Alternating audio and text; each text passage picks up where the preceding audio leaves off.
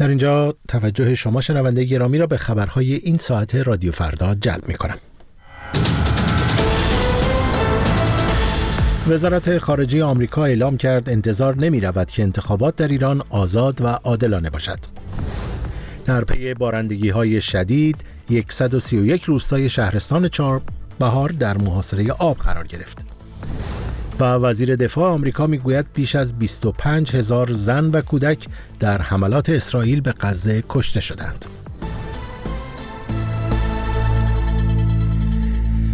سلام شنونده گرامی. مهرداد میردامادی هستم با مشروع خبرهای این ساعت. وزارت خارجه آمریکا اعلام کرد انتظار نمی رود که انتخابات در ایران آزاد و عادلانه باشد. سخنگوی وزارت امور خارجه آمریکا در این باره در نشست خبری روز پنجشنبه گفت no expectation that Iran's elections will be free and fair, and I suspect that uh, a great number of Iranians have no expectation that those elections will be free and fair.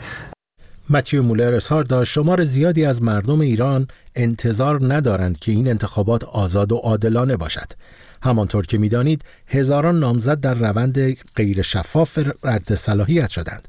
به گفته سخنگوی وزارت خارجه آمریکا جهان دیر زمانی است که می‌داند مشخصه نظام سیاسی ایران غیر دموکراتیک و غیر شفاف بودن دولت، دستگاه قضایی و نظام انتخاباتی است. دوازدهمین دوره انتخابات مجلس شورای اسلامی و ششمین دوره انتخابات خبرگان رهبری جمعه 11 اسفند ماه برگزار خواهد شد. به دنبال بارندگی های شدید و نبود زیرساخت های لازم 131 روستای شهرستان چابهار در محاصره آب قرار گرفته و نیازمند امداد رسانی فوری هستند. معین الدین سعیدی نماینده چابهار در مجلس در این باله به تلویزیون دولتی جمهوری اسلامی گفت متاسفانه شرایط جوی لحظه به لحظه داره در اون منطقه و خیمتر میشه عمده معابر به شدت دچار آب گرفتگی هستند و کاملا مسدود هستند دسترسی ها قطع شده مخصوصا در حوزه بخش تلانک بخش پیر سهراب بخش باهوکلا بخش مرکزی دشتیاری و شهرستانهای کنارک، زراباد، نیکشهر و نقاط دیگر قصر قلب بنا به برخی از آمارها متاسفانه میزان حجم آب از طوفان گنو هم بیشتر هست و اگر ورود جدی و فوری نشه مسلما آسیب های جبران خواهد داشت.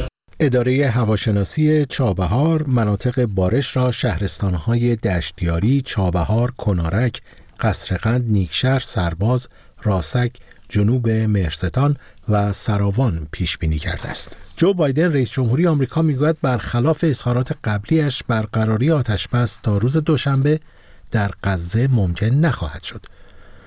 جو بایدن به خبرنگاران در کاخ سفید گفت حادثه تیراندازی در محل توزیع کمک های بشردوستانه در غزه کار مذاکرات برای آتشبس را پیچیده می کند.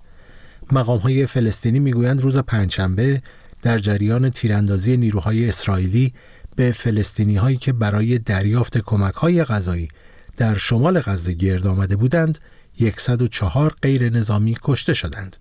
اسرائیل متقابلا ادعا کرده است که به سوی جمعیت تیراندازی نکرده و بیشتر تلفات ناشی از زیر دست و پا ماندن افراد بوده است. خانواده نرگس محمدی اعلام کردند که به دلیل مخالفت مقامهای قضایی جمهوری اسلامی فعال حقوق بشر روز پنجشنبه اجازه پیدا نکرد تا در مراسم تشییع و تدوین پدرش شرکت کند. این سخیره علیه نرگس محمدی در حالی است که وی از 11 آذر ماه به این سو از حق تماس تلفنی و حق ملاقات با خانوادهش محروم بوده است. ناهید تقوی زندانی سیاسی و شهروند دو تابعیتی پس از چند هفته مرخصی پزشکی با پابند زودتر از موعد تعیین شده به زندان بازگردانده شد.